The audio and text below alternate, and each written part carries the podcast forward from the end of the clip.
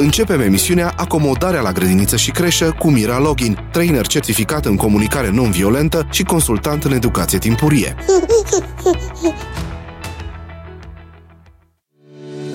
M-a întrebat la un moment dat o mămică unde ar putea să-l înscrie pe fiul ei de un an și jumătate să învețe engleza. Copilul nu forma propoziții simple. Părinții erau la curent cu teoria despre capacitatea creierului de a reține două-trei limbi străine simultan în copilăria timpurie, iar ei aveau disponibilitate să vorbească acasă și în limba engleză. Îngrijorarea lor era să nu piardă ceva esențial din oportunitățile de învățare ale copilului, să aibă liniștea că au făcut tot ce era mai bine. Într-adevăr, sunt multe studii care atestă capacitățile creierului uman la vârste mici, în special cele de memorare. Însă ne referim la un copil care nu a rostit încă prima lui propoziție în limba maternă, care încă are mânuțele bucălate și abia apucă un cup de lemn, care încă pășește nesigur și nu depășește un metru ca rază de rotire față de mama lui, fără să se uite speriat în jur. Oare care sunt nevoile de învățare ale copilului la această vârstă? Oare suntem noi, părinții, în stare să ne dăm seama de acest lucru sau avem nevoie mereu de specialiști care să ne îndrume? Ce anume ne dă încredere că știm să ne creștem copiii?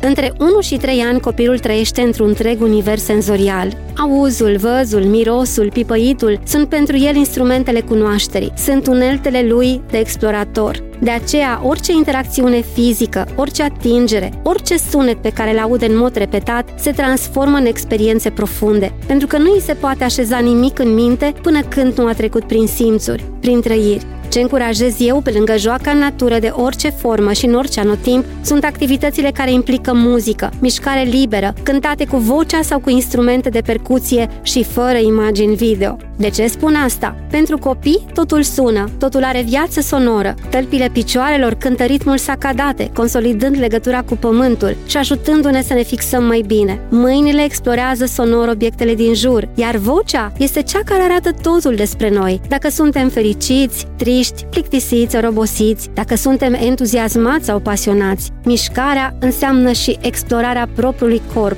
care spune propria lui poveste. Așadar, înclinația copilului este de a învăța prin curiozitate și explorare, prin experimentare, prin joacă și imitație, iar acest lucru începe acasă, acolo unde există interacțiune unul la unul, iar mediul este unul familiar și de încredere. Învățarea însă nu se oprește și nici la pereții casei, nici la marginea parcului, nici la diversitatea sau competența pe care o aduce grădinița. E important să avem în vedere toți factorii din rutina zilnică care influențează fără oprire procesul. Pentru că până la șapte ani copilul este în sine un organ de simț și se comportă la fel ca adulții din viața lui, imitând tot ce percepe în lumea exterioară. De exemplu, din timpul petrecut cu părinții sau cu bunicii, el se hrănește nu doar cu ceea ce vede și aude. Contează mult dinamica relației dintre părinți și dintre părinți și bunici, felul în care îi comunică, cum se desfășoară conversațiile, cum se exprimă emoțiile sau cum au loc evenimentele în familie. La această vârstă, nu e necesar să ne dăm peste cap și să umplem casa de jucării sau materiale didactice de ultimă generație. Să stăm ore întregi pe internet, căutând activități care să-i țină ocupați sau să străbatem orașul lung și în lat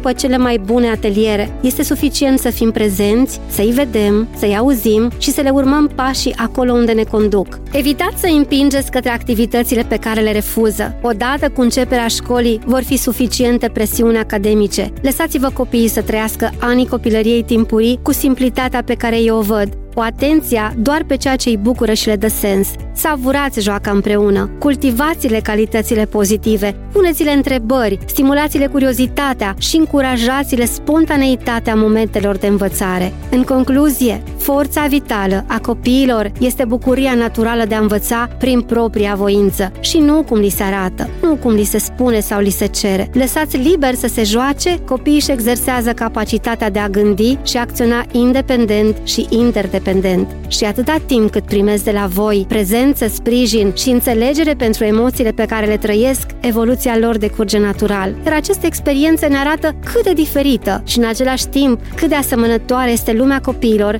față de cea a adulților. Dacă vrei să afli mai multe și să primești sprijin, intră în grupul de Facebook Acomodarea la creșă, grădiniță și școală, coordonat de Mira Login.